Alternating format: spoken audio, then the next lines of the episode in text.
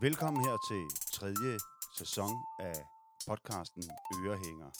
Ørehænger er den frie lærerskoles helt egen podcastkanal.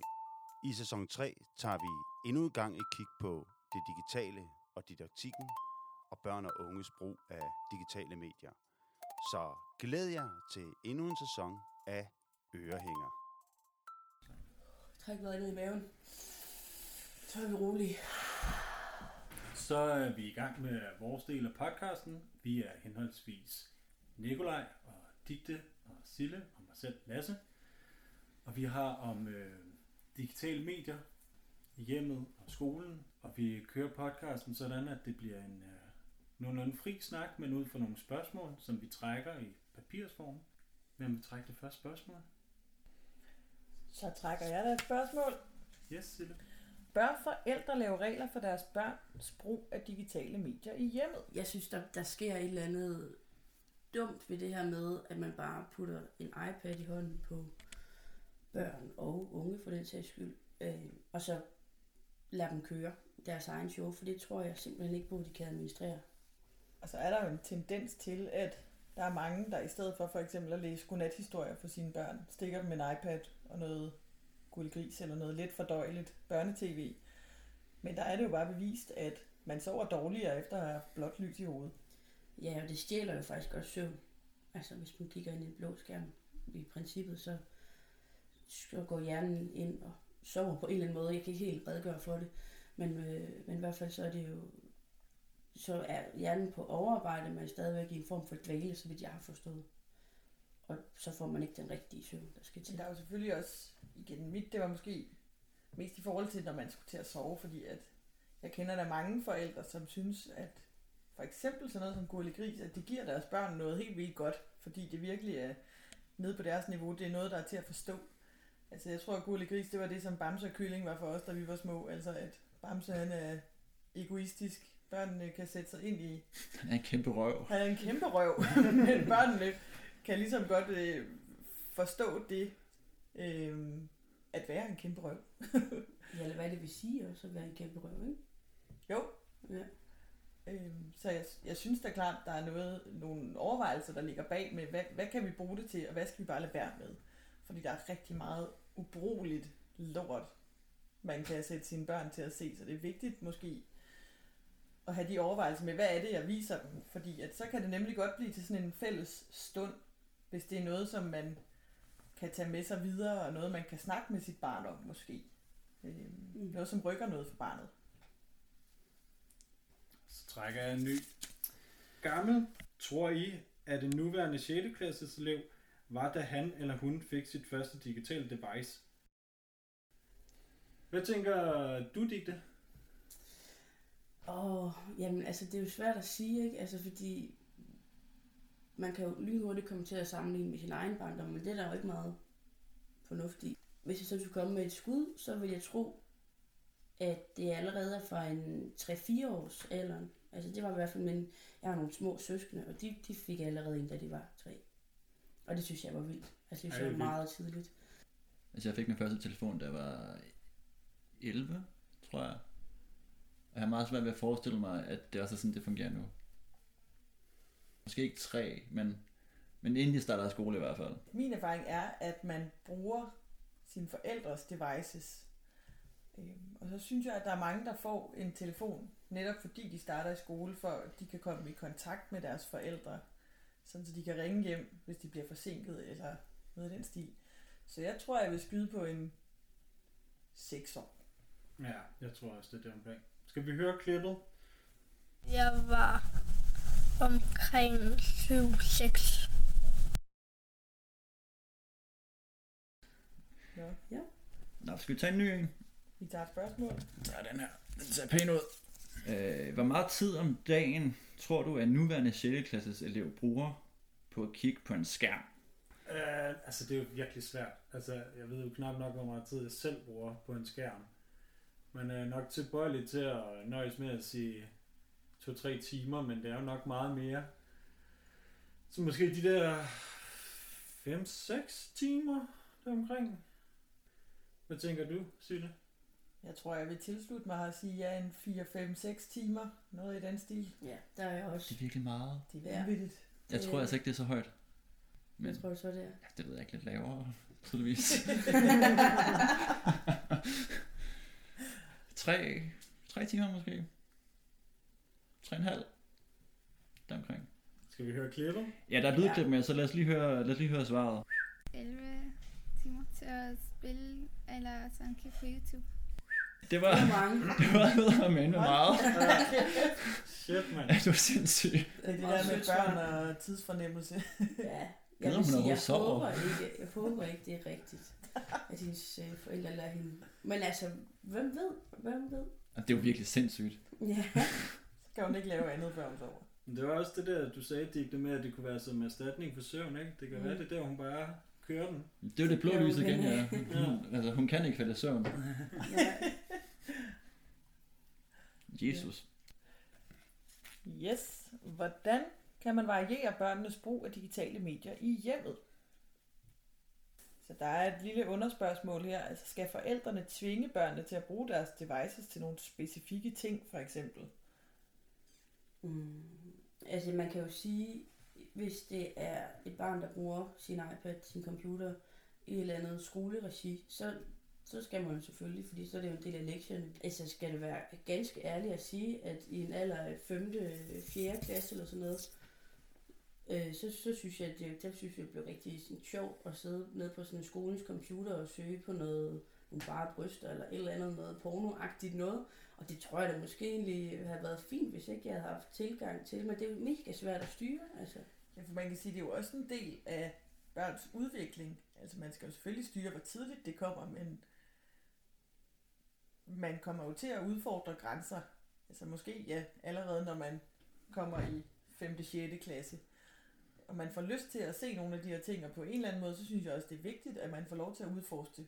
Selvom at man virkelig kan blive forskrækket. Ja, det er en god pointe.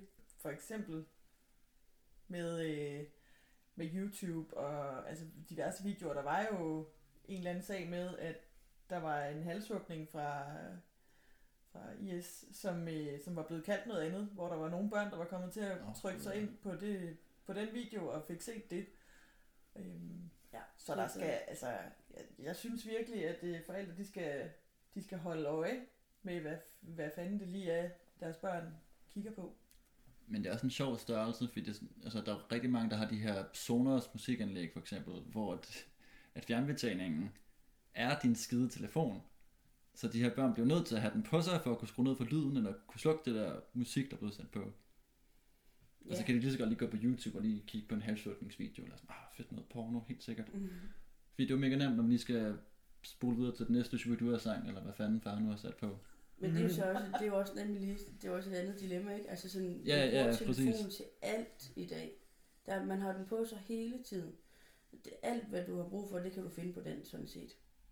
Og ja, musik bruger man, hvis man skal i kontakt med sine venner og sin familie.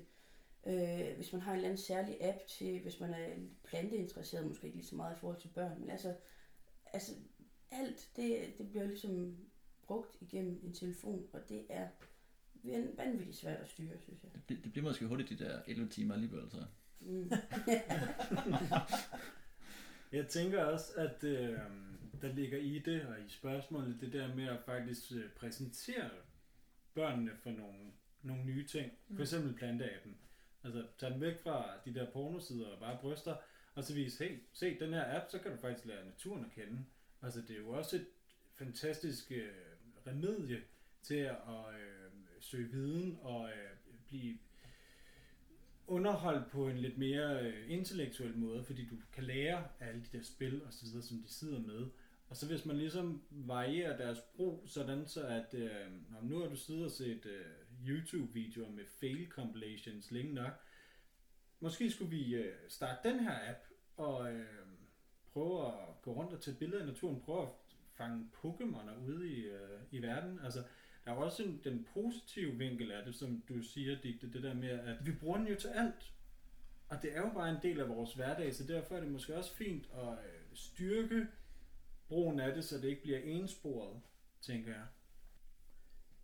Ja, det tænker jeg også. Og måske at udnytte de interesser, som børnene har i forvejen, altså at kunne videreudvikle på dem igennem nogle apps eller nogle videoer. Altså vise dem, hvordan de kan bruge deres eksisterende viden til at bygge mere ovenpå. Jeg kan bare heller ikke helt lade være med at tænke på, hvad er det bedste? Hvad er det bedst at være øh, barn i vores forældres generation i forhold til medier? Eller er det bedst at være det i dag? Altså fordi jeg tænker også, der kan komme for meget viden ind i knolden på sådan en lille. Alt for hurtigt. Og blive lidt for voksen lidt for hurtigt. Hvor at, da vores forældre var børn, så skulle de forholde sig til en bold ude i, øh, ude i gårdspladsen. Øh, og et sibetov, eller nogle spillekort, eller sådan. Jeg føler i hvert fald bare, at folk de legede, eller børn de legede mere med hinanden, førhen end de gør nu. Altså sådan fysisk i hvert fald. Er det mega relevant, det du siger, fordi der er jo også det der med, at med internettet og den nyhedsstrøm, vi får, der får vi jo hele verdens nyheder proppet ned i hovedet på os, hvor før i tiden, der var det jo mere lokalt. Det var, at øh, altså, bolden den var trillet ud bag hegnet-agtigt, der var det interessante, ikke? Altså, hvor nu, der kan børn jo lige nu følge med i al corona i hele verden, øh, som et eksempel. Det er jo netop for meget viden. Ja, og jeg kan da huske som lille, altså man gik og glædede sig til, at der så kom børneteam for eksempel. Hvor at det findes jo ikke mere. Du sætter man netop bare en YouTube-video på. Mm. Øhm, og jeg er sindssygt glad for, at jeg voksede op dengang, da der ikke... Altså det var ikke det, det gængse at have en til mobil. Altså der, ja, vi havde da fast et telefon. Vi havde oven i købet sådan en med rulleskive. Øh, og, Jamen, altså, og så satte man en VHS på, men det skulle man ligesom have lov til. Altså, Mm. mm. der var jo også en form for skærmtid dengang, den fungerede bare helt anderledes. Så skulle den også spoles tilbage. Jeg skulle spole tilbage. Altså, det var, det var mere omstændigt at skulle se en film, end det er nu også. Nu skal man kun tænke på, om ens iPad eller telefon er opladt. Altså, jeg skal ikke gøre en skid for det. Eller? Nej, det er det. Ja, det er rigtigt, man skulle spole sin, sin VHS tilbage. Det er altså fuldstændig. Ja, det var nemmere, hvis man brugte en køkkensaks. Hvis Ja, det er rigtigt. ind. Men også kassettebånd. Altså, men noget, som jeg synes er kritisk ved at give dem devices for tidligt, det er også deres selvopfattelse. Mine tredje klasser, de havde TikTok, og der ser de jo øh, kroppe, som er perfekte. De får et, Mm. altså et billede af, hvordan den perfekte krop er. Hvis vi ikke snakker ordentligt med dem om det, så kan det meget hurtigt gå ud over deres selvopfattelse. Altså jeg havde tredje klasser, som snakkede om, at de var for tykke, og at der faktisk var en sygdom, hvor man kastede op, efter man havde spist. Og altså, jeg tror meget af det, det bunder der i, den måde, vi går til det nu. Altså, at vi ikke, de, vi har ikke snakket ordentligt med dem om det, tydeligvis, når de går med de der tanker. At der er noget, som vi skal forberede dem på, inden de går ind og kigger på TikTok, Mm. og lige forberede dem på, at det her, det er altså ikke sådan, alle mennesker ser ud. Alle mennesker er forskellige. Jamen, altså, jeg, jeg er jo sådan et af de der dårlige eksempler på, altså, eller i hvert fald et eksempel på, hvordan det kan gå rigtig, rigtig galt på de sociale medier. Da jeg gik i 7. og 8. klasse, så blev jeg sådan mobbet enormt meget på øh, Arthur. Og der blev min veninde, som jeg troede var min gode veninde, havde fået mit kodeord, og det var hun så alligevel ikke, altså en god veninde. Og derfor så blev det sådan uddelegeret på overgangen, og øh, alle mulige skrev alle mulige ting om mig. Altså det lignede, at det var mig selv, der skrev det. Der var sådan noget humør, kan I huske det? Hun kunne skrive, hvad humør man var i. så nogle gange så stod der sådan noget med, at jeg ligger lige og slikker fisse på min mor. Og, altså alt sådan nogle ting. Øh, og, og nogle gamle mænd, de havde skrevet til, som skrev tilbage, og troede, jeg skrev til dem, og sådan nogle ting. Så, så det er jo bare ligesom for at male det der øh, billede af, hvordan det også kan gå. Og det er jo, som vi også snakkede om, det er jo klart, det er heller ikke helt... Vores forældre vidste jo ikke, hvad Arthur kunne, eller hvad de, de sociale medier kunne. Jeg føler lidt, at Arthur var sådan den første sådan rigtig i vores kultur Mm. af et socialt medie. Øh, der var også noget MySpace og noget inden den, det, der var jeg ikke lige med. Det var mere sådan lige for at sige, hvordan det også kan gå, og hvor meget man skal passe på, og hvor lidt vores forældre vidste om det. Øh, men igen også ligesom at finde grænsen imellem, hvornår skal mit barn have en privat atmosfære, eller man siger, og så kontra, nu bliver jeg nødt til at blande mig. Øh, fordi selvfølgelig skal der også være et privatliv, men det skal kontrolleres på en eller anden måde, ja. Men jeg tror, en måde, man kan sikre sig imod meget af det der, altså især det der med fremmede, der skriver til en, det er at sige, det kan godt være, at du du skal have en TikTok. Det er fair nok. Men du skal have en privat profil. Du skal kende alle, der følger dig. Så, så ved jeg, så kan de jo selvfølgelig selv gå ind og følge alle mulige, men det der med, at den er lukket, at der net, netop ikke er nogen gamle, Ja, klamme mænd eller kvinder for den sags skyld, der kan gå ind og glo på, at dit barn står og danser. Eller... det er faktisk en meget fin retningslinje at sige. Altså, du må, det må du gerne. Der er lige en lille, lille benspænd inden det. Men i hvert fald også det her med, at forældrene skal være bekendte med, hvad fanden deres børn render Mm. rundt og laver. Nu er det så lige stoppe. Du skal til at gå. Jeg skal til at gå. Vi øh, vil lige nævne, at øh, Digte, hun har forladt os. Hun er skulle nå et tog. Men øh, vi fortsætter, som om der er intet hen. Nu mangler vi bare hendes øh, gyldne ord. Tror du, at en nuværende 6. klasses elev hellere vil have hjemmeundervisning foran computeren, end skoleundervisning med læreren foran tavlen? Hvad tænker I om det? Jeg tænker i hvert fald, at dengang jeg selv gik i 6. klasse, der ville jeg da helt klart have det, haft det fedest med at sidde foran min computer og modtage undervisning. Men jeg kunne forestille mig, at det er sådan, de tænker til at starte med. Men det sociale aspekt, altså i forhold til det, så tror jeg hellere, at de vil i skole. Fordi at der ligger bare så meget mere i at være i skole, end at modtage undervisningen. Og også bare sådan noget med at få hjælp. Det er svært, når man sidder 20-30 elever på en lille bitte skærm. Og så det der med frikvarter. Du kan ikke bare lige løbe ud og spille noget fodbold, eller lege SP eller K med dine klassekammerater. Men du Øhm, kan sidde foran skærmen hele tiden. Det er rigtigt nok. Men du kan jo ikke gøre på skærmen, hvad du har lyst til. Skal vi høre klippet? Ja, lad os det. Øh, altså, jeg synes, det er bedre sådan, øh, på skole. Fordi det er nemmere sådan, når læreren hun viser, eller når læreren viser på skole, sådan, hvad man skal gøre. Øhm, altså, når, når vi er sådan ind på Google Meet, så fortæller hun det bare sådan, nogle gange forstår jeg det ikke. Jeg synes også, når det er læreren fortæller. Jamen, jeg synes bare, det er lettere at forstå. Ja, de er, de er lidt for glade for skole, tror jeg. Det er måske meget godt, når vi nu skal være lærer. Hvad skal der til for, at man som lærer kan få det fulde ud af brugen af digitale medier? Og altså, jeg læste et interview med en lærer, som sagde, altså, at, at de, bliver, de bliver jo nødt til at blive skolet i det. Og hendes forslag, det var, at man skulle lave, øh, og faktisk både for lærere, men også især ja, for eleverne, at man skulle lave, øh, ligesom man har uge 6, så en uge, hvor man har om digitale medier, fordi jeg ved, at læreren skal lære uge 6, undskyld.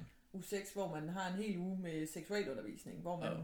lærer om relationer og så videre, øh, sådan noget sex og samfund holder. Men øh, hvor der er fokus på det, og jeg tænker, at ved at man skal lære eleverne om det, så lærer læreren også mere. Og læreren bliver nødt til at sætte sig ind i tingene, og om det så er igennem kurser, eller snak med kollegaer og så videre, altså, så tænker jeg, at det, at det kunne da i hvert fald rykke noget. Og at man som skole, der bliver man også nødt til at tage stilling til, hvordan er det, vi vil gå til det her. Fordi sådan noget som altså, Rudolf Steiner skoler, der er det jo en ting, som ikke bliver brugt, før de er forholdsvis gamle. Nej, det er udskolingen. Ja, de bruger det der.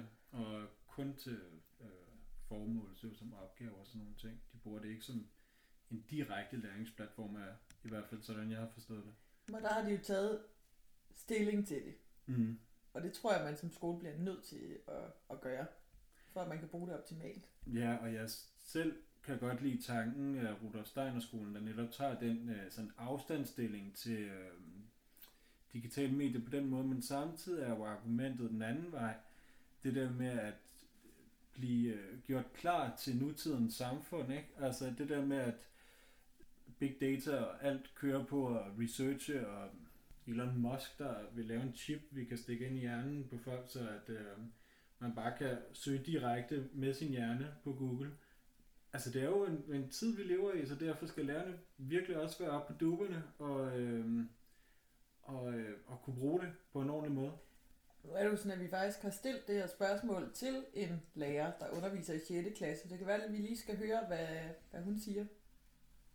Kurser kan altid være godt, men det koster tid og penge, så jeg ved ikke lige, om det er vejen. Men øhm, altså selve portalerne, optimering af dem, der kan jeg selv se en kæmpe stor forskel, at når portalerne selv gør det mere overskueligt, og de får lavet nogle platforme, som er nemme at tilgå, så tilgår jeg dem også nemmere og, og får hurtigere lavet et overblik der.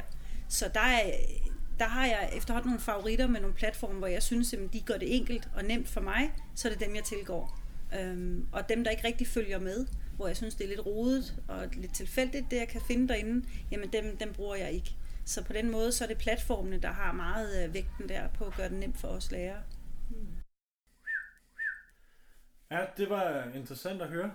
Øhm, ja, det er jo meget det, vi også selv siger egentlig. Øh, men øh, det er ret fint at høre øh, hendes sådan professionelle tilgang til det.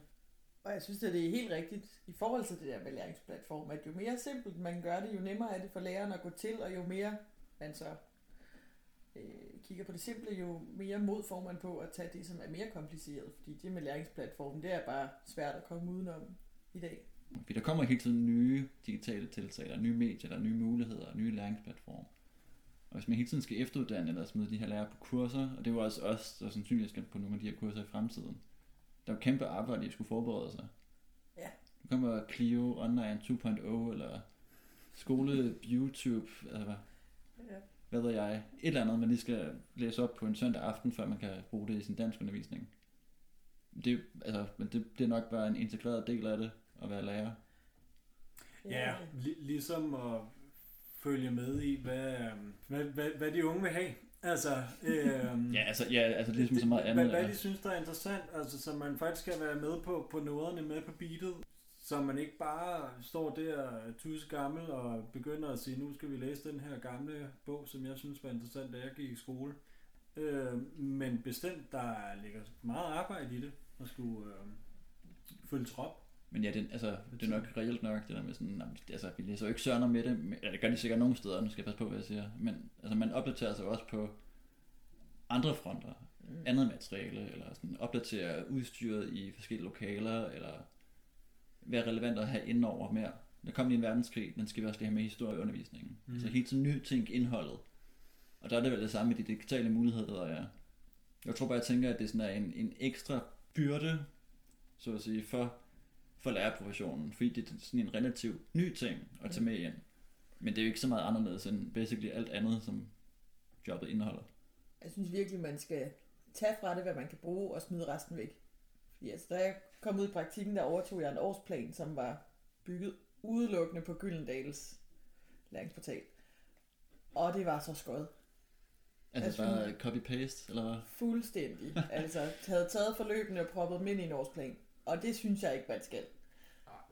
Øhm, man kan bruge emnerne, man kan bruge temaerne, man kan også bruge nogle af opgaverne, men som lærer, så skal vi jo for fanden også selv kunne finde på. Vi skal selv kunne lave opgaver, vi skal selv kunne finde på inspirerende undervisning. Skal kunne tænke kritisk. Ja, fuldstændig. Så jeg synes, det bliver forkert, når man bare tager derindfra, fordi det er det, som er nemt, og det, som man tror, ungerne vil have. Fordi det vil de sgu ikke. Ja, man kan vel sige, at, at øh, i kraft af alle de her digitale medier, så bliver lærergærningen også automatiseret ved, at der er alle de her læringsportaler, og de bare kan copy-paste det hele ind, og så kan de bare stå og se til, mens eleverne løser opgaver, og så kan de lige vinke dem af på, på Gyldendal eller Clio, ikke? Altså, det er, det er klaret nu, at de fuldt de fælles mål øh, i kraft af det, hvor et, jeg synes virkelig, det er relevant, at man øh, sætter sig ind i det, og så lader sig inspirere, og så Mhm. laver sin egen undervisning ud fra det, mere end gennem det. Så det synes jeg var en meget fin lukker, det der, Lasse. Så vi, øh, vi hopper lidt videre til det andet spørgsmål. Hvordan kan en skole uddanne sine ansatte til at kunne navigere i de digitale medier? Altså, øh, først og fremmest skal ledelsen jo virkelig være ops på det, og øh, have en idé, og måske endda også tage ind i deres værdisætning. Nu snakker vi kortfattet før om øh, Rudolf Steiner, der i hvert fald øh, tager en holdning til de digitale medier. Det bør alle skoler nok gøre. Øh, lige sætte sig for, hvor meget øh, digitale medier skal vi egentlig have at bruge, og hvordan uddanner vi vores lærere til at fuldføre det på bedst mulig måde, altså bruge det på, på rigtig vis. Ja, der er jo kæmpe stor forskel, også bare når man hører fra lærere, altså der er kæmpe stor forskel på, altså hvor de selv tror, de står henne i forhold til deres kollegaer, og så videre. Det er jo bare super vigtigt, men der er bare sindssygt mange ting, man skal have styr på. Hvis man har været lærer i 30 år, så er det da vildt svært at skulle omstille sin hjerne til. Men det er også et problem, hvis der er for stor forskel på lærernes evner, tror jeg. Fordi at det bliver også svært at finde rundt i som elev måske, at det, det bliver så forskelligt. Øhm, og at når eleverne ved mere end læreren, det er jo både godt og skidt. Fordi eleverne kan da klart lære læreren noget, men læreren må også have, have styr på, hvad, hvad man kan tilbyde. Ja, det, er det, er det jo også det, der bliver lidt spændende, for det er sådan, hvis, hvis man når til et punkt, hvor, eller der er vi tydeligvis allerede, hvor eleverne ved mere end læreren, Mm. men bliver nødt til at sætte, altså, sætte barn et sted, der passer med det, eleverne har på forhånd, fordi de har de her 30.000 skærme derhjemme og bruger 11 timer umiddelbart på deres iPad. Så det ved jo sikkert utrolig meget. Jeg tænker i hvert fald, at der er ret meget tid, der skal bruges for at få lærerne op på det samme niveau. Mm.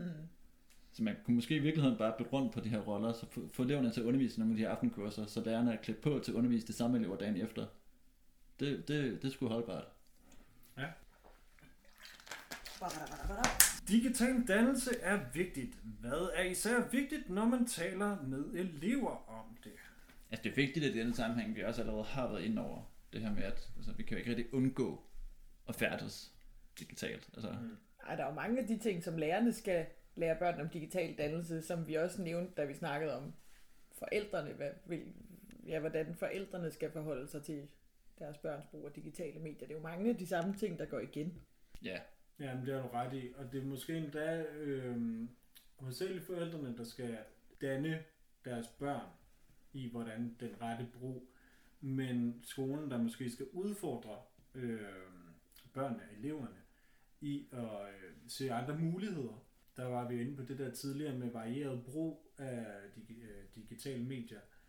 Øh, hvor der er det måske i høj grad øh, lærerne, der skal prøve at danne øh, elevernes øh, digitale kompetencer ved at vise dem forskellige muligheder, at de kan bruge det.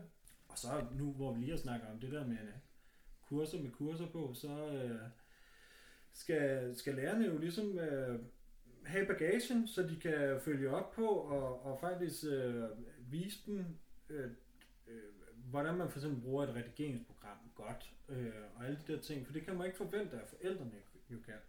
Og så tror jeg også, at noget af det, noget af det vigtige, som man også lærer som elev, det er at abstrahere fra, øh, fra alle muligheder. Altså at kunne finde ud af, okay, jeg skal faktisk koncentrere mig om det her. Jeg skal ikke gå over på alle de andre apps. Altså at det der med at kunne koncentrere sig på et device, uden at man smadrer rundt på diverse Ja. spil og på YouTube osv. Altså at lære dem, at bare fordi du sidder med den, så betyder det ikke, at du skal bruge Ej, ja, det er kæmpe arbejde for lærerne, ikke? Altså det Jo. der med, at de sidder bag deres skærm, og læreren foran og kan jo potentielt ikke se, hvad de kigger på, og så har vi styr på samtlige elever, ikke går ind på alle mulige underlige sider. Der er, der er jo et kæmpe arbejde, men det er jo netop der, hvor snakken i allerhøjeste grad har sit, øh, sin plads. Fordi det er jo det der med at kunne tage snakken med eleverne om at være fokuseret. Nu løser vi en øh, skoleopgave igennem det her program, så skal I ikke løbe ind på alle mulige andre hjemmesider. Hvorfor? Og så tager man ligesom hele diskussionen med eleverne om det. Og igen så har vi jo øh, snakket med K, som er lærer inde i Svendborg, og hun har også svaret på det her spørgsmål, så vi kan også lige prøve at høre, hvad hun siger.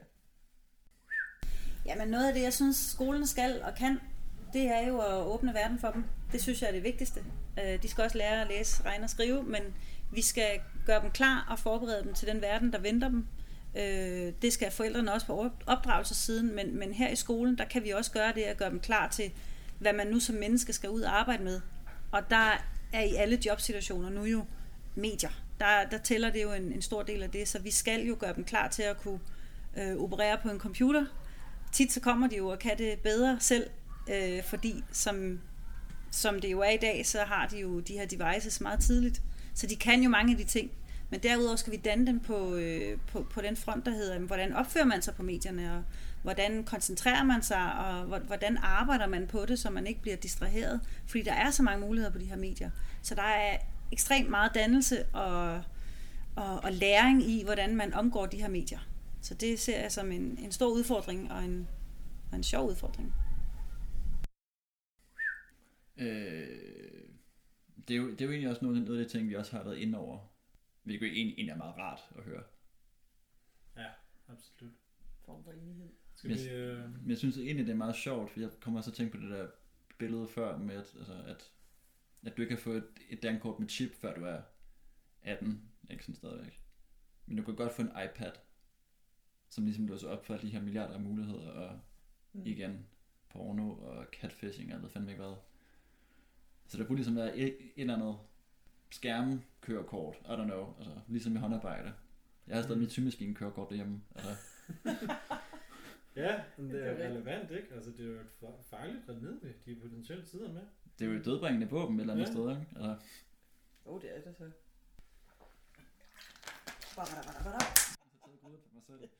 Nå, Nå. ja. Ja. Spørgsmål. Vi er klar. Tal til jeg mig, har trukket et spørgsmål her, og der står, hvornår er det ikke hensigtsmæssigt at bruge digitale medier i sin undervisning?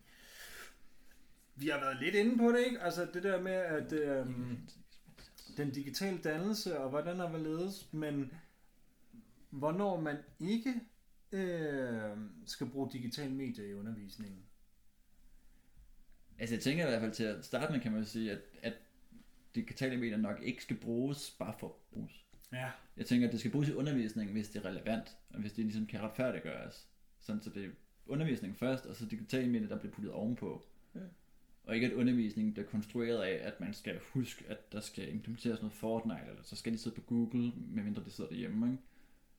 Men det, det er i hvert fald den, jeg godt kan sådan, frygte en lille smule. Det oplevede jeg da i hvert fald selv, da jeg var ude i praktikken, at der var ret mange ting, der foregik på computer eller på digitale værktøjer, hvor jeg sad som sådan observatør de første dage og var sådan, er det virkelig vigtigt? Altså, hvorfor fungerer de her ting på en computer? Det, altså, Præcis, og det er også det der med, at de skal have computer med, eller at der bare er computer eller iPad til rådighed i en klasse, ikke? så er det jo hurtigt, det bare bliver brugt til alt. Altså, i skal lige øh, svare på nogle spørgsmål. Nå, men så sidder de og skriver på computeren og øver ikke håndskrift, og øver ikke øh, sådan den direkte øh, stavning, fordi der er jo auto, øh, eller der er i hvert fald stavekontrol af en eller anden art på, øh, på computeren. Altså, det er, det er jo også farligt i en anden plan, at de øh, bare kan digitalisere alt. Og det er jo lige det, fordi at der er jo mange studier, der viser, at man lærer bedre, når man skriver i hånden, end når man skriver på computeren. Og så tror jeg også, det er vigtigt at holde, holde vores elever fast i, at det er vigtigt at kunne skrive, og der er en grund til, at du skal skrive. Altså, du skal bruge din håndskrift lige meget, hvad du kommer til at arbejde med. Og så tror jeg da også, at der ligger noget i forhold til koncentrationsevne, fordi at når man sidder med noget fysisk, så, jo, så kan du miste koncentrationen, fordi der sidder nogen og prikker dig i siden, eller larmer, eller hvad ved jeg. Men der er ikke den der fristelse i at kunne gå ind på alt muligt andet. Øhm, at du er tvunget til at skulle holde fokus der, hvor du nu er. Med din blyant, dit papir, eller hvad det så end er, ikke? Øhm, og igen, det siger K noget om i et øh, lille klip her. Især med fokus på øh, det med koncentrationsevnen. Jamen, lad os høre det. Yes.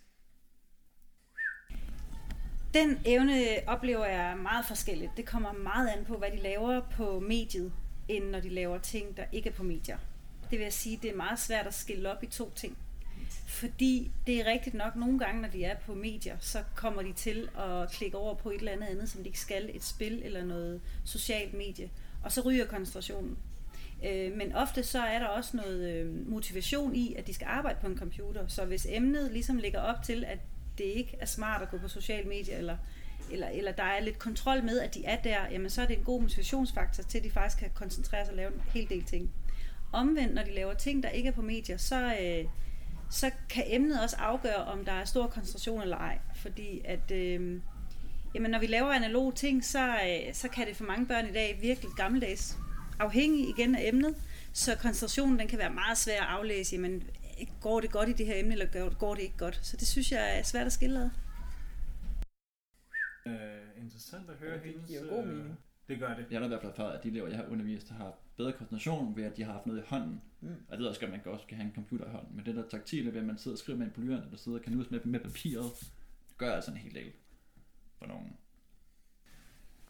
Nå, men skal, jeg- skal jeg tage næste spørgsmål så? Yes. Skal vi se her. Øh, hvad er fordele og ulemper ved Bring Your Own Device? Som jeg talte om tidligere, så er der um, mulighed for, at øh, eleverne de kommer til at have den hele tiden, og så bliver det en del af undervisningen. Alle undervisningssituationer. I hvert fald, hvis man ikke sætter skarpe regler for det. Øh, men der er jo også en masse fordele. Altså lige nu, der tænker jeg mest på ulemper, tror jeg.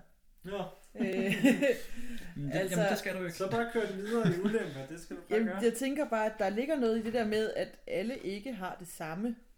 Altså, at du kan meget hurtigt blive, jeg ved ikke, om du bliver udstødt, men du, altså, på en eller anden måde måske, hvis der sidder en og har den- det nyeste af alt muligt, hvis det er den gængse, det gængse, at alle har det nyeste af det hele, og du så sidder med sådan en eller anden gammel skåret telefon, eller en gammel skåret computer, at der kan meget hurtigt sådan opstå en, ja, hvad skal man sige? Status, eller hvad? Ja, noget status i det, og noget forskel, som måske ikke altid er gavnligt. Øhm, plus man kan sige, at hvis alle har det samme, så altså, der er jo kæmpe stor forskel på, om du bruger Mac, eller om du bruger Windows for eksempel, at der er nogle forskellige muligheder. Og jeg tænker, det kan være nemmere, hvis alle har de samme muligheder. Altså for eksempel, hvis de skal redigere i noget film, eller et eller andet, at man så kan bruge iMovie alle sammen, i stedet for at man har alle mulige forskellige sider og programmer, man bruger til det. Ja, det er nærmest det, jeg tænker. Altså, ud, ud fra skolens eller lærerens perspektiv, så er fordelen ved, at eleverne selv har deres ja, eget device med, er udelukkende ud fra det økonomiske aspekt. Behøver skolen ikke ligesom punkt ud, eller skal have et skab med computer, og de så skal sørge for virker, eller opdateret, eller så videre. Så har eleven ligesom bare en maskine, der forhåbentligvis virker, som de kan tage med til undervisningen. Ulempen ved, at de sig selv tager en maskine med til undervisning, er jo så det der med, at så kan der være 10, der har Mac, og 14 har Windows, og så er der nogle freaks, som også har Ubuntu, eller hvad fanden ved jeg. Jamen, det, altså, der er jo altid noget, altså sådan, om jeg kan ikke, for jeg kører mountain lion, sådan, hvorfor kører du ikke, altså, det nyeste, come on. Men, men der er vel også den der kontinuitet, altså fordi jeg har da oplevet at undervise elever, hvor det var med øhm, skolecomputer, og så havde de jo mistet det, de lavede fra i går, fordi det er ikke samme computer, der er ikke, altså Mm. med Bring Your Own Device, der er der den der kontinuitet, du lukker ned, og så er arbejdet bare på samme øh, skærm. Og så er det økonomiske aspekt, altså det,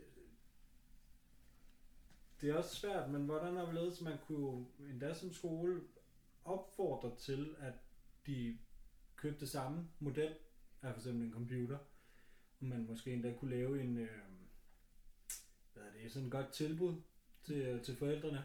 Man kan også sige med Bring Your Own Device, altså der er jo også bare altid en risiko for, at eleverne ikke har den med. At de ikke lige har fået computeren med. At de ikke har deres oplader med. Hvor jeg kan huske, altså, jeg tror, da vi kom i sådan noget 7. og 8. klasse, der fik vi vores egen personlige computer. Bare sådan en lille skodcomputer. Men vi havde vores egen, og den var der ikke andre, der pillede ved. Og det var sgu smart. Det kan godt være, at den ikke sådan, den var ikke den nyeste, og den kunne ikke specielt meget, men det havde vi heller ikke brug for, på det tidspunkt i hvert fald. Men det, det synes jeg var smart. På en eller anden måde, at så har du sgu din egen. Du kan også tage den med hjem, hvis det nu endelig er, at du skal lave et eller andet, men ellers så står den bare ude i rummet. Ja, og så netop det der med, at når det er skolen, der kommer med computeren, så kan den jo også være skåret ind til benet af, hvad den kan, som du lidt siger, ikke? At øh, så er der ikke den der, de åbner deres browser op, og så er der 100 faner med diverse YouTube-klip, og jeg ved ikke hvad. Men den har bare det her, som den kan, og der er også fuldstændig øh, sikkerhedsfilter på, og så ikke, du kan ikke komme ind på pornosider og alt muligt andet. Altså hele Svendborg Kommune, der er det jo bring your own device. Og jeg tænker at det højst sandsynligt, ja, er, er det økonomiske aspekt, der spiller ind der. Ja. Men det var også lidt interessant i forhold til, ja, det vi så også snakkede om, det der med efteruddannelse og kurser til, til lærerne osv. For hvis eleverne bruger 18 forskellige platforme, skal lærerne jo også have kendskab til de her 18 forskellige platforme. Mm. Med styresystemer og apps og browser og opdateringer og alt andet der. Og det var også forskellige det var opsætninger, kæmpe ansvar. Ja, Altså, præcis. Det kan være svært at finde det rigtige program, hvis eleven har smidt det ind i en eller anden underlig marker.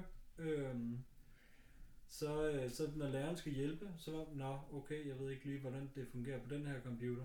Ja, eller så, så temaet et mørkt tema, eller et lyst tema, Ja. ja. eller de har gjort det på en eller anden måde, hvor så står der en eller anden, ja, det, altså en anden gammel lærer, for at tage den fra tidligere, som, som, ikke er, altså, som ikke er opdraget i den her digitale kultur, ligesom eleverne er, er eller lig- ligesom vi er på en vis grad, som står helt af, fordi hvorfor er Word den her farve, det plejer det ikke at være. Hvorfor bruger du ikke Word forresten? What's up with that? Open Office? Er det? Ja. Altså, Der kan, 65. altså, der kan man jo sige, at der synes jeg, at skoletube er fed, fordi altså, der er så mange muligheder derinde. Det koster ikke så meget. Og det er sådan noget, altså læreren behøver ikke at sætte sig ind i det hele, men kan udplukke de apps, eller hvad hedder det? Ja, Åh, det er jo lidt. de apps, som giver mening. Og så ved man, okay, alle eleverne har adgang til det her, det er det samme, der er derinde. Og det kan man jo sådan set tilgå på alle devices. Ja, det er faktisk rigtigt nok. Ja, det er jo- det er jo smart. det, er jo- det, ja, det er jo sådan en fælles platform på devicen, så det er lidt ligegyldigt med, om du har en iPad, eller om du har en Chromebook, eller Ja. whatever. Så det er ligesom den fælles platform, der er udgangspunktet. Altså de der internetplatforme, de er nok meget gode.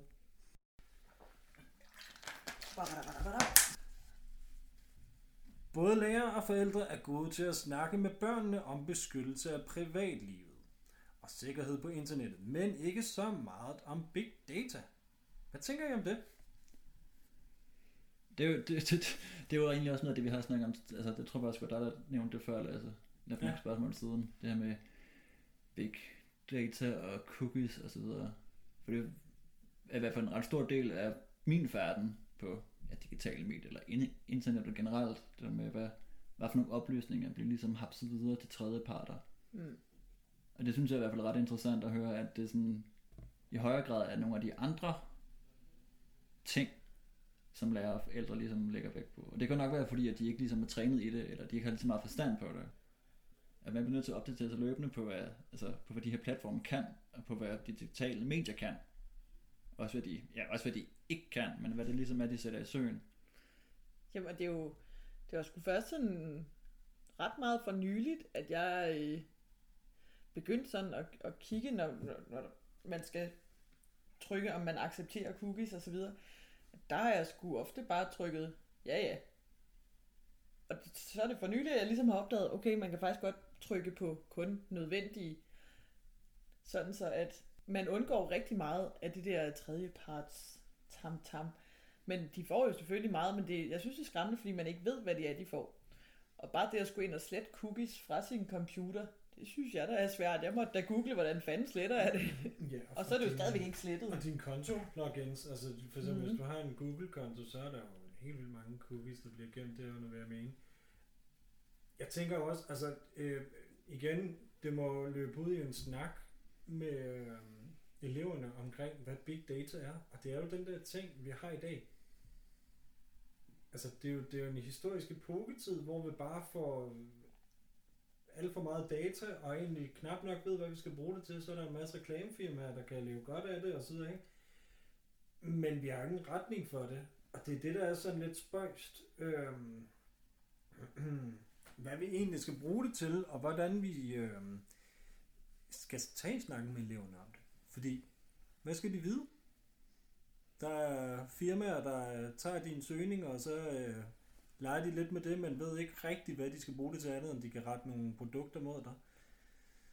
Det synes jeg er så skræmmende. Det der med, det, det synes jeg, jeg har diskuteret med mange mennesker, det der med, om, den, om telefonen lytter efter, når man Mm. snakker. Fordi nogle gange, så har man bare snakket om et eller andet, og så er det første, der popper op som annonce, når man går på Facebook eller et eller andet, det er det, man lige har stået og snakket om.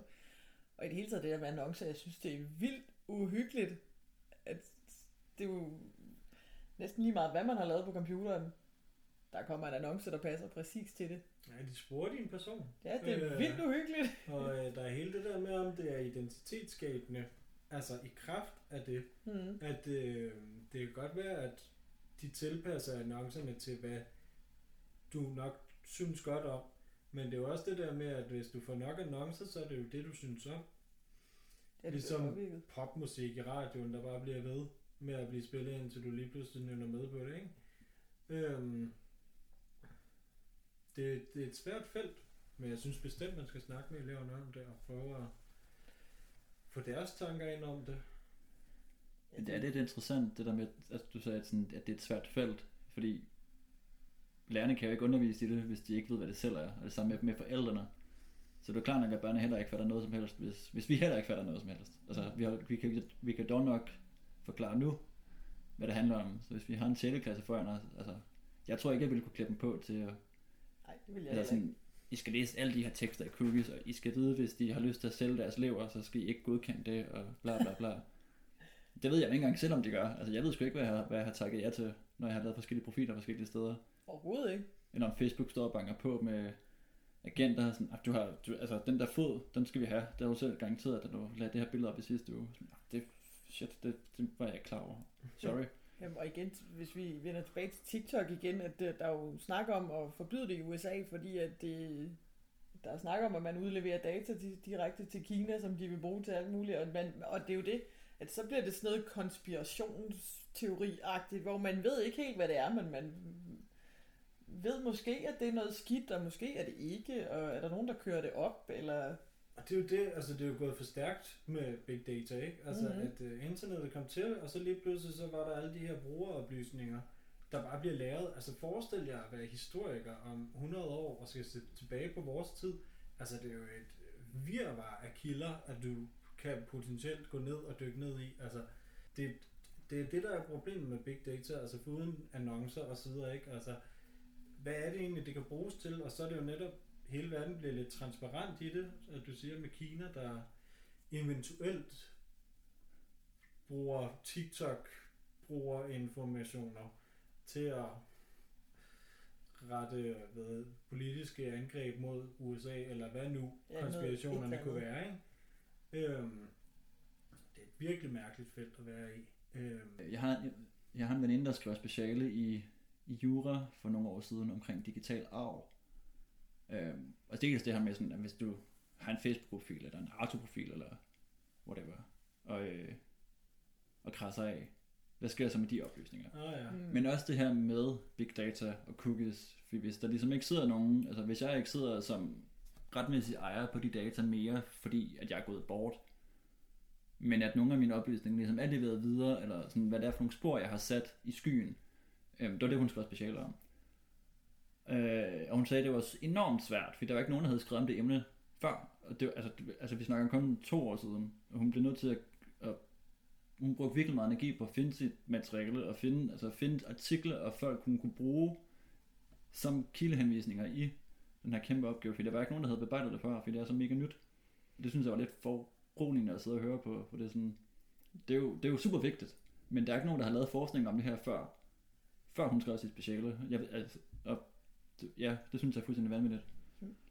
Og, og i det hele taget, alt det der, nu kan det godt være, det er irrelevant, det jeg siger, men jeg synes, det er, det er fuldstændig vildt, det der med, at jeg kan jo finde mine babybilleder frem og sidde med dem i hånden. Og hvis jeg vil høre mig selv sige noget som baby, så skal jeg sætte kassettebånd på, hvor mine forældre har optaget en halv time. Der er jo folk, der opretter Facebook til deres børn, når de bliver født. De kommer til at kunne se hele deres liv på nettet. Og det der med sådan, ej, jeg kan, jeg kan næsten ikke holde det ud, fordi jeg synes, det er fedt at finde de der billeder frem, men de kommer til at have så mange, at de ikke kan overskue, når mor hun finder billederne frem, og nu skal vi rigtig kigge igennem, fordi der er så meget Og de, lort. har det, og de har det jo ved hånden hele tiden. Fuldstændig. Ej, har, I- har I set, øh, altså der er jo hestegalleri og knallertgalleri Ja. og hvad fik jeg til mormadgalleri. der er kraftedeme også øh, min mavegalleri eller babygalleri eller sådan noget, Åh. har jeg læst.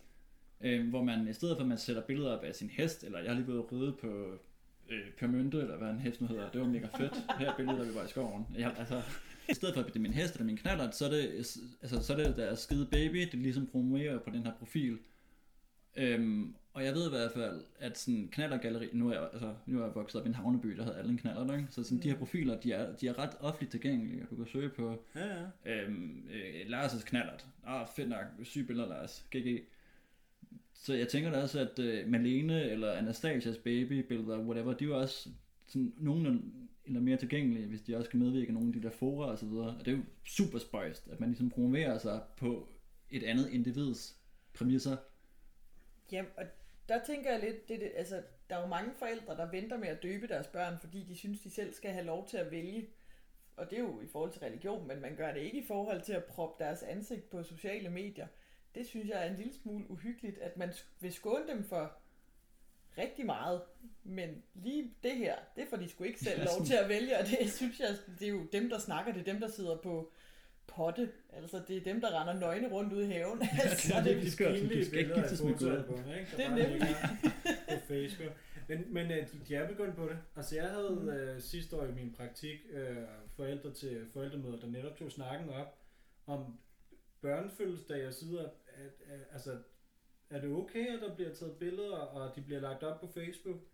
Så den er heldigvis i gang, den debat, men i sig selv, det der med at lave profiler og hele det der, altså det får mig jo til at tænke på det der, at man snakker om, altså både fænomenet, at Facebook ender med at være overfyldt med døde mennesker, på Mm. grund af, at man jo ikke kan slette profilerne, øh, medmindre man kan logge ind. Øhm, og så er der jo det der med, at øh, QR-koder på gravsten, og så kan man ellers få hele deres newsfeed og billeder.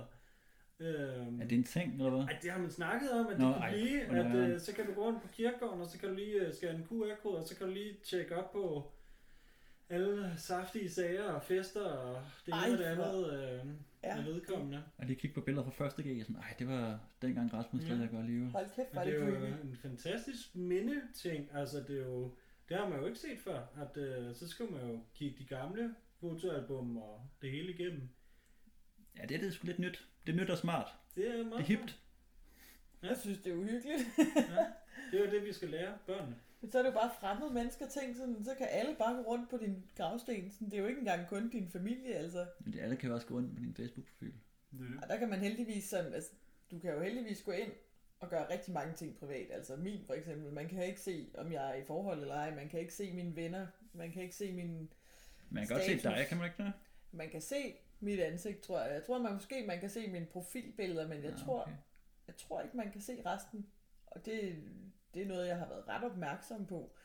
Men det er alligevel svært at skulle gå ind og skjule det hele, fordi at det er ikke bare lige til. Man skal ind i alle mulige kringlede indstillinger for at få lov til at trykke skjul for fanden. Ja, og det er jo netop det i hele emnet med digitale medier og digital dannelse. Altså det der med, at som udgangspunkt er tingene jo åbne. Du skal selv gå ind og redigere, mm. eller gå ind i indstillinger og lave om på tingene. Altså lige så vel med mobiltelefoner og diverse øh, lyde og vibrationer, notifikationer, det ene og det andet, der skal du selv aktivt gå ind og faktisk finde rundt i alle de der indstillinger for at slå det fra, som du ikke ønsker. Jeg synes, det er, altså der, der er virkelig nogle ting, man kan tage op med eleverne, fordi det er jo også hele den der nutidens stressfaktor, ikke? at du konstant har hele verden i din lomme, og du skal stå, stå til rådighed over for dem hele tiden, fordi den plinger, den vibrerer, den kommer hele tiden med det her, du skal være på og øh, svare lige. Og det er jo bare svært. Men det kan Jamen, det, det var bare lige, lige til det, for det, det var, altså, det læste en artikel om, at altså, lige det der med, hvordan du er på på nettet, og, øh, og hvad for en personlighed du bygger op, det er også noget af det, de tager op. Altså, nu er det jo kun big data og cookies, som vi også ikke ved en skid om. Men Mm. alt andet, det, det, altså, det snakker de i, ja meget, hvad jeg sige. Men det bliver nemlig taget op i folkeskolen. Det er med, hvordan man ligesom profilerer sig selv, eller hvad det er for en hat, man tager på, når man enten er på Facebook, eller på scootergalleri, eller noget andet, ikke? Altså, og hvor låst ens, ens, ens profil er. Man kan sige, det der, du lige sagde med, at man hele tiden har det hele mail om det, er lige før det leder over til det spørgsmål her. Træk det. Det kunne vi Endelig. godt tage. Det var rimelig smooth. Øh, ja da. Fordi at der står, at man er mere sammen med folk nu end i gamle dage, hvor man ikke havde mobile apparater. Og det er jo måske netop, fordi man hele tiden har den i lommen, men tror I ikke, at man, altså, at man var mere sådan sammen sammen før i tiden? Altså, der mødtes man vel ved gutterne nede på fodboldpladsen klokken efter aftensmad, og så var man der sammen, hvor at, i stedet for at sidde og spille Men- Minecraft, eller hvad ved jeg. Jamen for at svare på det, fordi det er noget, der er virkelig op i tiden, også netop med Brinkmann, der bliver hyldet og hedret, øh, hvilket kan være lidt poppet en gang imellem, synes jeg. Altså, jeg ser jo også børn på, på fodboldbanen og sidder, ikke? og ja, så sidder de måske med deres telefon og spiller et spil. De spiller jo også fodbold, altså børn de er jo stadig mega aktive. Øhm, foruden den der stillesiddende skærmtid.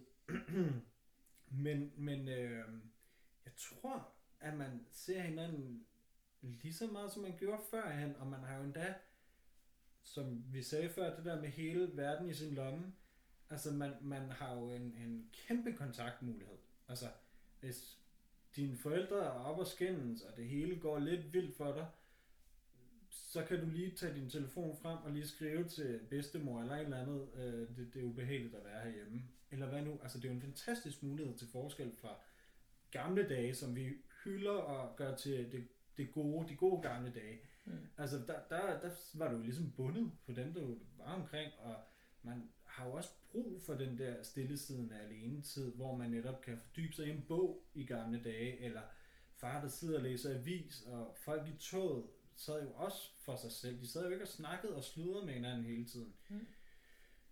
Men helt sikkert, det har jo også den der passivitet, altså for eksempel, at folk de sidder med, med telefonen, mens de ser fjernsyn, og så snakker de ikke lige med hinanden om, hvad det nu er, de ser, fordi de måske ikke følger ordentligt med. Men hvordan, altså, jeg kan nogle gange godt have lidt svært ved det der med, når man sidder og spiller, er man så sådan rigtig sammen.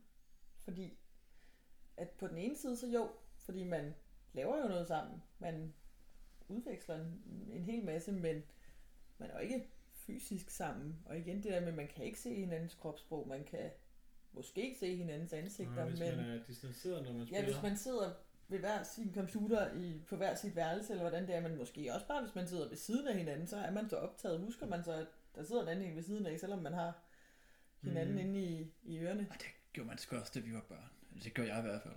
Gør du? Altså, jeg fik en Gameboy, da jeg var ret ung. Mm. Jeg kan sgu ikke huske, hvad jeg lavede ud over at spille Gameboy. Der var Nej. hjemme.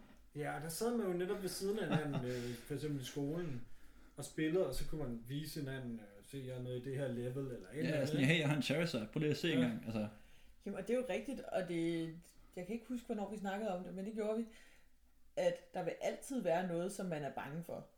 Mm. Altså, fordi før i tiden, da tegneserier kom, så var det jo noget værre noget, og uha, kommer det til at, Ja, ja. At fuck vores børn op, eller hvad siger man? Og det samme, så er der, der kom film, altså VHS, og så kom der DVD og Blu-ray og så videre. Ja, ja, At bare der- åben fjernsyn, ikke i forhold til biografer, ikke? At det er jo Jo, jo. skrækkenægende børn, der bare sad og kunne se fjernsyn døgnet rundt, og så var der tv-avisen største del af tiden. Ja, måske sidder vi om, måske bare med et par år og tænker, hold kæft, mand. Vi var da nogle idioter, da vi lavede den podcast. Ja, meget muligt. Altså også fordi det jo bliver... Hvad er det, det hedder? Augmented reality. Uh, er det ikke det, det hedder? Det der, hvor uh, man lidt kan have sådan nogle uh, Nå, ja. VR-briller på. Augmented. og så, Mm. augmenteret, Augmented, eller hvad?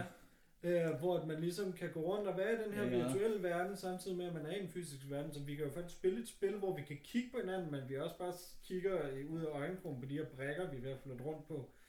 Altså, det kan jo også være, at det flytter sig i den der lidt gåseøjen, nærværende øh, øh, retning.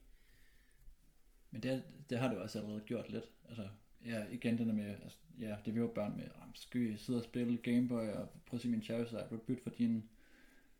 Ej, jeg gider ikke bytte alligevel, jeg gider ikke bytte min Charizard, den er superior. Men det gør man da også nu, med sådan, "Jamen, skal vi spille noget Fortnite, eller kan du ikke lige være min priest, når jeg, så kan jeg gå ind og tanke din rogue, whatever, altså.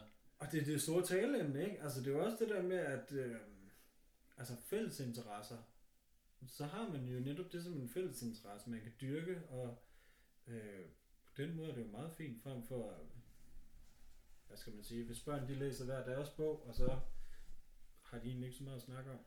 Ja, det bliver sådan fællesskabet ud fra Ja, individet, ikke? det er jo netop det. Ja, de er sammen, de er sammen hver for sig. Ja, der tror jeg måske også, der er jo nogle spil, som virkelig lægger op til noget fællesskab. Nu er jeg ikke så meget inde i det, men jeg ved, der er sådan noget Dungeons and Dragons. Altså, det ved jeg, min gamle bofælde, de brugte timer på at sidde og opbygge karakterer, hjælpe hinanden med det, og lave en fælles gruppe, eller hvad man siger, som så skulle ud og kæmpe mod, mod nogle andre. Der var både noget analogt, og der var noget digitalt. Altså, det var... Mm.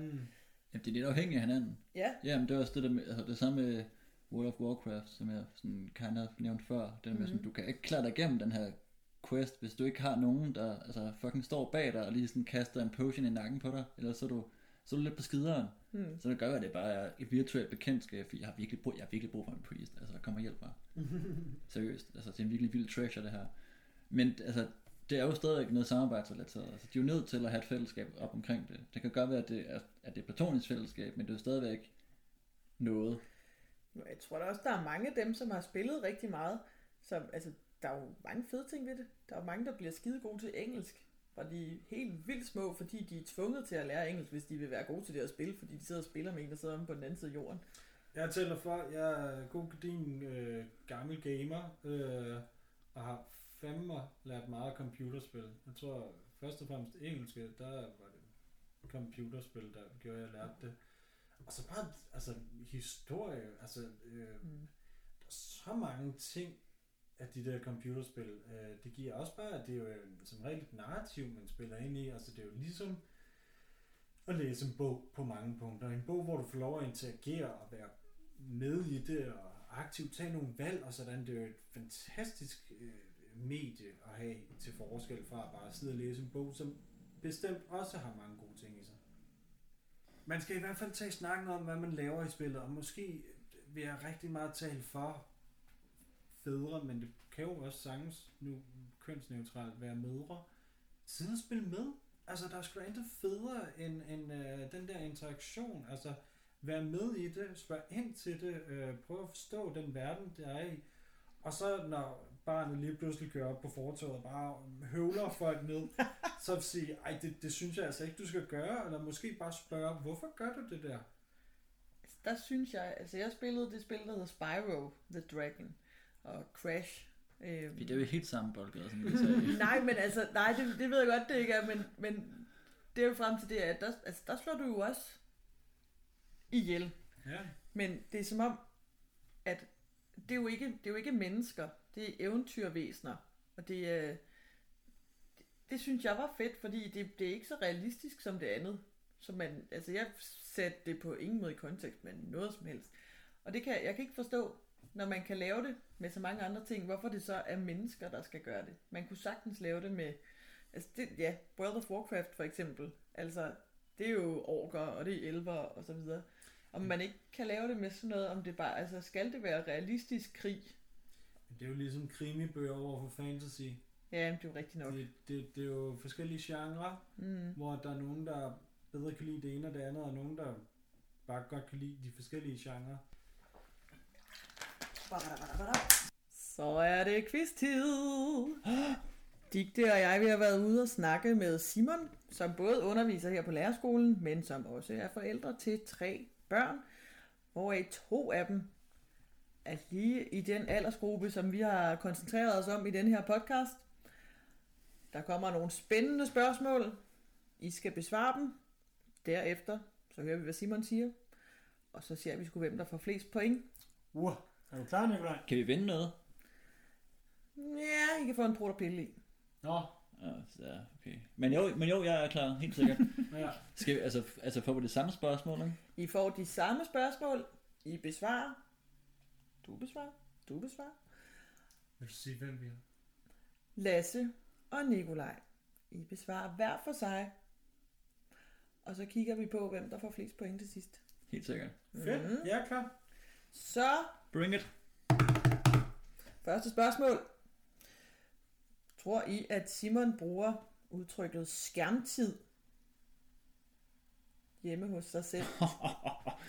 Og i så fald, Ja. tror I, at han har en fast tid? Jeg, jeg svarer først. jeg, jeg, jeg, det er svært, ikke? Altså, jeg, jeg tror umiddelbart, at han kunne være typen, der havde noget imod ordet skærmtid. Fordi det er sådan lidt buzzword-agtigt og lidt for poppet. Øhm, og hvad var det, det anden del var?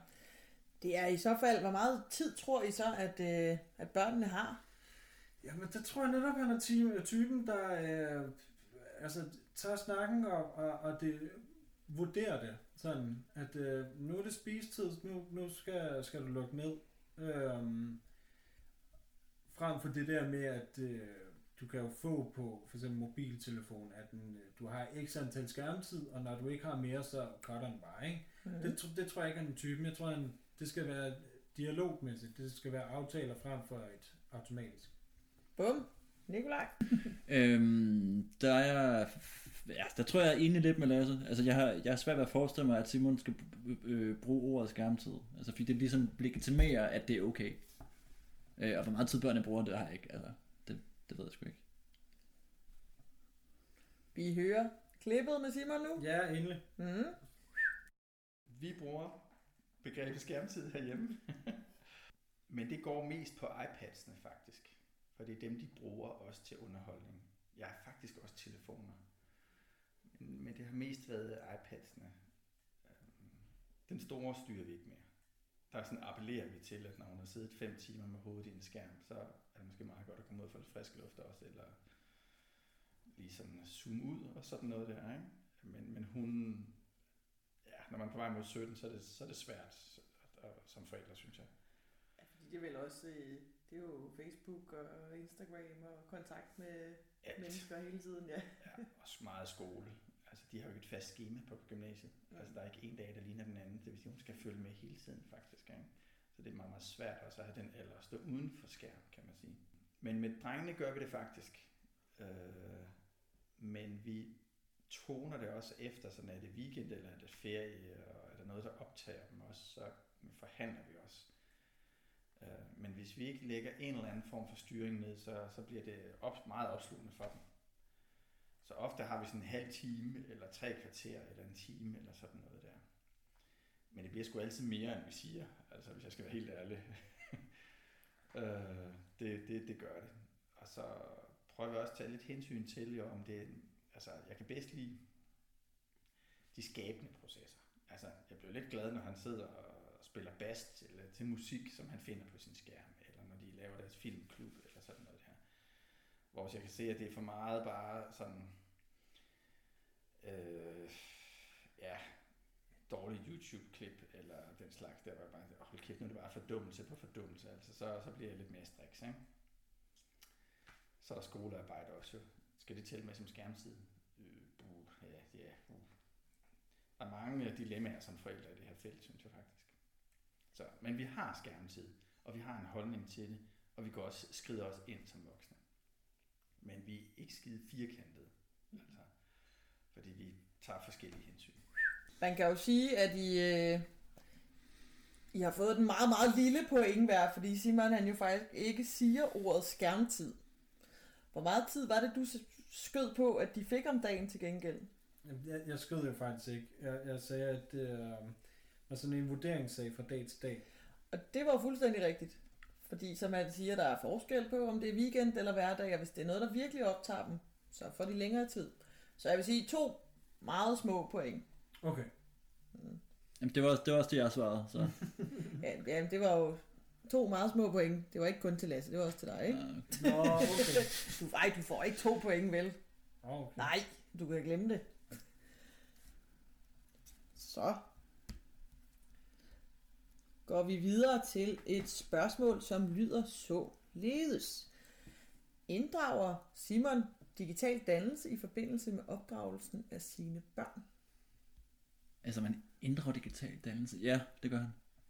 Det, ja. Hvad siger du, Lasse? Ja, altså, vi, vi burde jo smide noget spænding ind ved at svare øh, hver sit, men, men, men altså, det tror Ved jeg det er godt at bare, det er godt at bare. Nej, nej, nej det, det tror jeg sgu også, han gør. Det kan komme senere, at vi må være uenige. Ja, han bruger også digital dannelse. Hvordan taler du så med, med dem om sådan noget som det der? Altså om influencer, eller hvordan man begår sig på internettet, hvad man skal passe på? Og... Altså, vi snakker næsten om det dagligt. Altså, det er lige ved at tro, vi gør. Altså, på en eller anden måde. Øhm, jeg skal vende mig til at være nysgerrig. For jeg kan godt blive sådan meget moralsk lige pludselig. Ikke? øh, og, og der er faktisk meget fedt og godt også, kan jeg se. Øh, min datter sidder og ser de fedeste dokumentarer og streamer fede ting og lytter til podcast og, sådan nogle ting. Øhm, og de lever til også øh, gode ting og laver gode ting. Så nysgerrigheden, den, øh, den forsøger vi. Men vi prøver også at hjælpe hinanden med til at forstå det her med, sådan, hvad er, hvad er fake news, hvad er skrøner. Øh, bare fordi det står på internettet, så behøver det ikke være sandt, jo. Øh, og vi griner også meget sammen. Det er en del af det, Altså, hvor kan vi rent faktisk søge fakta eller blive klogere på nogle ting, ikke? Og hvor er det, vi bliver vildledt? Altså, nettet er jo øh, information fra alle til alle.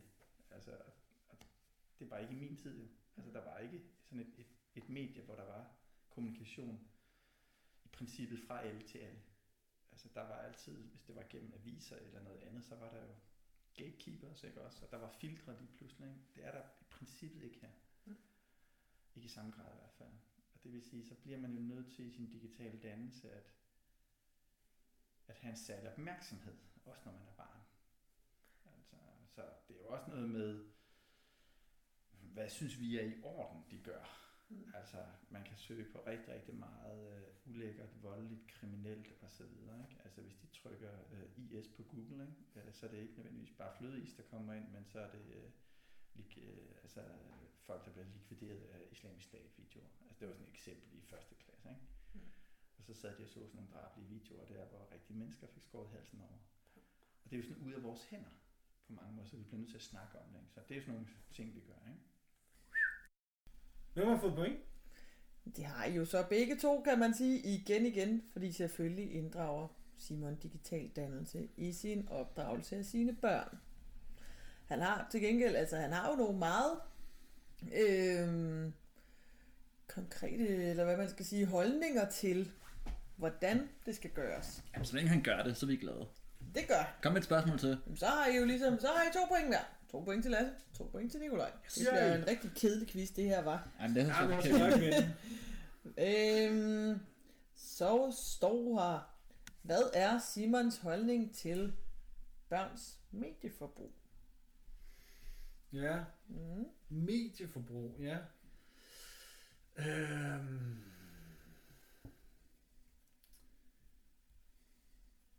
Jeg tror, han har sådan en øh, almen holdning til, at det er, det er vores tid og, og, og samfund, så derfor kan du ikke undgå det, men at han gerne så, at det var begrænset. Er det et klart nok svar? Ja, det tror jeg godt, vi kan sige. Ja. Hvad siger du, Nikolaj? Øh, jeg tænker også, om jeg skulle prøve at bevæge mig over en anden boldgade, men det kan være, at jeg kommer til at gøre det alligevel. Nu ser vi. Mm. Øhm, jeg tror, han bevæger sig lidt i det samme område, som det vi også har været inde over tidligere i dag. Det her med, at det var meget bedre i gamle dage, men at man ligesom ikke kan undgå, at, at tiden er en anden nu. Øhm, men nok også det her med, at, at hvis det giver mening, altså hvis det giver mening at sidde og lave øh, sudoku på din smartphone, så gør du det. Men er det ikke lidt federe at sidde med den i, altså, i- på papiret og gøre det, så du kan skrive med blyanten? Mm. Vi kan prøve at høre, hvad han siger. Vi bliver sgu nødt til at kigge på dem hver især. Der var sgu ikke nogen af jer, der fik point der. Ej, jo. For helvede. Simon han mener jo, at man skal kigge på børn hver især. Man kan ikke skære alle over en kamp. Nej, det er jo også rigtigt. Men, ja. Er du sikker på, at du har afspillet det rigtige klip? Altså, det var ellers nogle rigtig flotte svar, I kom med, gutter. Det var meget flot. Vi, det står stadigvæk to til Nikolaj, to til Lasse. Ui, okay, spændende. Ja, det er fandme spændende. Hvor mange spørgsmål er der tilbage, Silla? Jamen, altså, der er... Lad mig se. Hvis jeg svarer rigtigt om lidt, så stopper vi. Er det ikke sådan der? Nej, det tror jeg ikke. Glem det. Vi har to spørgsmål tilbage, som Ui. jeg lige kan se. Så jeg kan få to point mere end Nikolaj. Mm. Og nu, øh, nu har vi jo været over og snakket med forældre Simon. Nu går vi over til lærer Simon. Mm. Ham burde vi vel kende bedre, kan vi sige. Det kan man sige. Måske. Vi spurgte ham, hvad hans forhold til at uddanne lærer, der skal være medietekniske, er. Og øh, om det er noget, han selv underviser os. Forstår I spørgsmålet?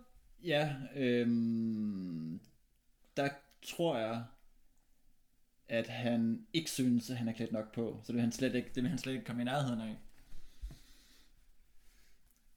Ja, det synes jeg jo nok også lidt. Øhm, ja, men jeg svarer alligevel anderledes. Øh, Jeg, jeg tænker, at han, han vil sige noget i stil med, at han, øhm, han ikke føler, at, øh, at, at det digitale skal fylde så meget. Altså, at han øh, egentlig hellere ser, at han underviser lærere, der tænker selv, end lærere, der kan bruge øh, IT. Vi prøver at høre, hvad Simon han siger. Simon says. Simon says. Tror du, at os, der bliver uddannet fra den frie lærerskole, ved nok om det digitale, altså om digital dannelse? Får vi en god nok intro til det på lærerskolen? Altså ikke gennem mig i hvert fald. Nej. Det kan jeg godt afsløre. øh, det, det tror jeg faktisk, altså... Nej, det gør I nok ikke. Øh, det, det, det, det kunne jeg faktisk godt forestille mig, at I ikke gjorde. Jeg ser meget af den digitale dannelse på linje med øh, at kunne øh, inddrage kroppen i undervisningen, kunne inddrage æstetik i undervisningen, kunne bruge et udrum i undervisningen, øh, som alle sammen byder på en masse kvaliteter, og som vi øh, må hengive os til som lærer, vil jeg sige. Ikke? Spørgsmålet var, uh, hvor meget, hvor lidt kan vi kaste os over det digitale en nødvendighed. Så nej, I får nok ikke nok af det. Det tror jeg faktisk ikke, I gør. Mm. Så øh, og jeg kan med, med rette blive en lille smule flov. Igen var der jo ikke nogen af jer, der scorede point her.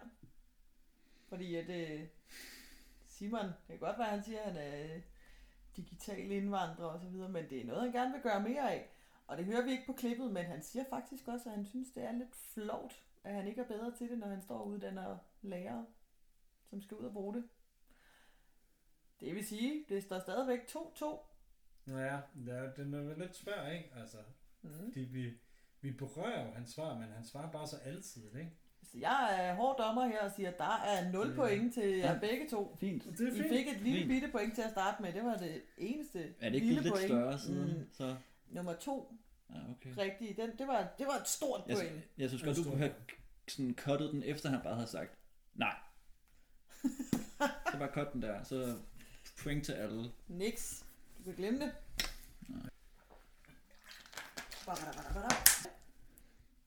Hvordan tror I, at Simon han tænker, at digital dannelse spiller sammen med det at undervise i PPD, psykologi, pædagogik og didaktik? Er det mig, der skal svare først, ikke? Jo, det synes jeg. Hvordan digital dannelse Mm. Ah, Jamen, jeg tænker, at han, han, øh, han mener, at det hænger meget sammen. Altså, at øh, øh, det er en øh, farver nye verdener. Altså, det er, det er... I dag, der er pædagogik, det er jo også digital dannelse. Og øh, psykologi har jo så meget at sige i forhold til vores forhold til de digitale medier. Så ja, mit svar er ganske kort. Han synes, det spiller meget sammen, eller hænger meget sammen. Mm. Nikolaj? Okay, så gør jeg det ultra kort. Mm. Det er en essentiel del i det at være lærer i 2020 og fremadrettet, at du har kørekort på de digitale platforme. Og nu sagde Simon også lige, at han ville ønske, at han var bedre til at undervise i det, eller bedre til at forstå det. Mm. Så det er i høj grad mega vigtigt. Vi prøver at høre klippet. Det er jo minimalt, hvad, hvad vi kaster os over i PPD. Der er selvvalgte områder, emner, hvor man kan kaste sig over det. Vi arbejder med det i den målgruppe rettet også. Vi vælger nogle gange at gøre det, det hvis vi kigger på unge og digital dannelse, eller voksne og digital dannelse. Og vi kommer ind på det i sådan delområder, men det er ikke længere forløb, jeg kører. Så det er i forbindelse med casearbejde og sådan noget der, det er mere målgrupperettet i pædagogikundervisning, hvor vi øh, kan se på det. Ikke? PPD, pædagogik og psykologi og didaktik, er i høj grad refleksionsfag. Ikke? Og det vil sige, at vi kan tale om skærme, og vi kan tale om erfaringer med digital dannelse og, og den slags, men det vil sjældent være en indføring i decideret digital dannelse, vil jeg sige. Men jeg synes ofte, at vi berører emner, som, som, og det kan give mening at have det med som sådan en refleksionsbaggrund. Ikke? Øh, men i undervisningen, det næste niveau, det er at integrere det mere i den daglige undervisning, og der er en masse gode muligheder, og jeg bliver simpelthen så glad også, når der er studerende, der gør det, også når studerende underviser og bruger medier på en anden måde, end jeg gør det, øh, så, så er det den, den grad rigtig, rigtig fint, synes jeg. Jeg er sgu lidt skuffet, fordi igen, så bliver jeg nødt til at give to flade nuller til jer begge to, altså. Jeg er skuffet over Simons besvarelse. vil jeg sige. Ja, altså i forhold til, når han, han gerne vil have det meget mere med ind i undervisningen, så er det egentlig pudsigt, at han så ikke øh, aktivt søger det.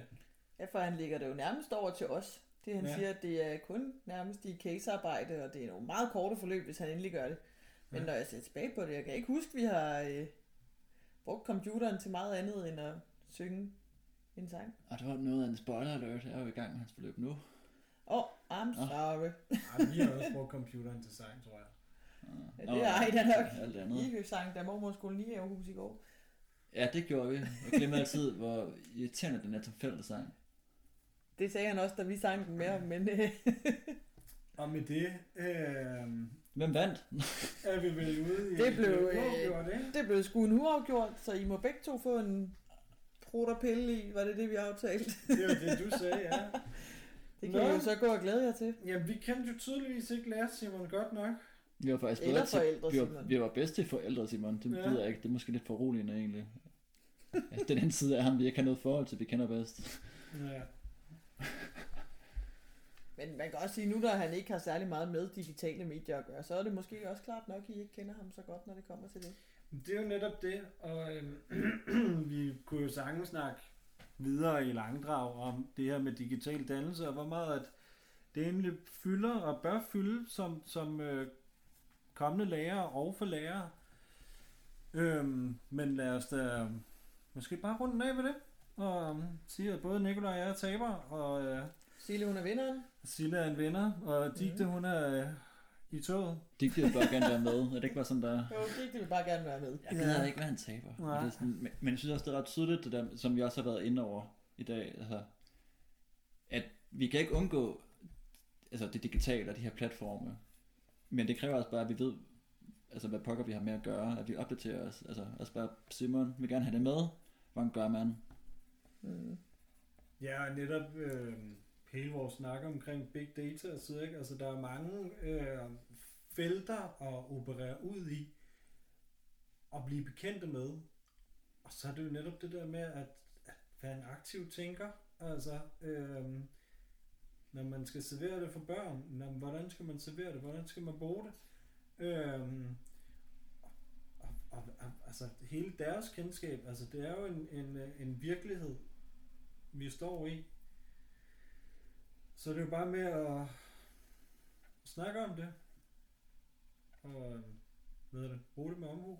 Måske få sådan et øh, uh, IT-kørekort, ligesom... Uh, Jamen, jeg tænker, at man kunne godt åbne sådan en, øh, en skærmskole. Du kan jo gå i, altså, tage køreskole, tage kørekort. Du kan også Ja. uh, starte Nikolajs skærmskærmskole. ja, en syg, uh, sygkort, og så... Uh, Ja, ja, kan du, kan du få hele pakken. ja, Du kan ikke lære at køre bil. Du kan lære at sy, og du kan lære at tænde en iPad. Og sådan ja. noget. Det tror jeg, der er en fremtid i. Det tror jeg også søge rundt på den rigtige måde. Så kan man få forskellige kategorier. Ja, jeg må godt være på Facebook. Jeg har her, du kan se, jeg har kørekort A. Den er god nok. Og så hele det der med notifikationer og så ikke? Altså at man øh, lærer at slå nogle af de der ting fra, Mm. så man ikke Ja. hele tiden bliver ringet til. Så er det noget, som skal tages op igen og igen og igen og igen. Igennem ja. hele ens skoletid, igennem hele ens arbejdsliv. Det udvikler sig hele tiden. Ja, det er foranderligt. Så man kan ikke bare lære det en gang og så sige, nu kan jeg det. Nej. Man skal hele tiden blive ved med at lære. Men sådan er det vel lidt med alting. Ja, det er jo teknologiens fremdrift, ikke? Altså, vi, øh, vi udvikler os jo hele tiden med det. Øhm, og det har sine øh, sin gode ting og, sin, altså, og sine ulemper. Men øhm, det er jo nok bare at tage snakken og diskussionen. Det vil vi da invitere til, at alle lytterne fortsætter med. Alle lytterne er alt ja. Ja. sammen. Så vi alle sammen kan blive, i stedet for at blive digitale indvandrere, som Simon sagde så fint, så bliver de, den fremtidige generation bliver jo digitalt indfødte. Ja, Så det er jo sådan en Mhm. spændende tid, vi går i møde. absolut. Ja, for på. Nå, vi vil gerne takke, øh, fordi I lyttede med. Og øh, Og Er det tak godt derude? hinanden. hvad siger du? Og tak hinanden. Og Det var tak så hinanden. hyggeligt. Jeg ville stadig godt have vundet den der quiz, må jeg sige. Ja, jeg, Det, jeg, det er altså sgu lidt det, jeg jeg bliver havde ikke over. rigtig brug for en krudderpille lige, men øh, Men Sille hun vandt, og det er hun meget tilfreds med. ja. Så kan det være hyggeligt. Tak fordi du lyttede med. Alt det du hørte var produceret og tilrettelagt af studerende fra mediefagsholdet på den frie lærerskole 2020. Hvis du kunne lide det, du hørte, så del det gerne, og husk, at der findes flere episoder og flere sæsoner af Ørehænger.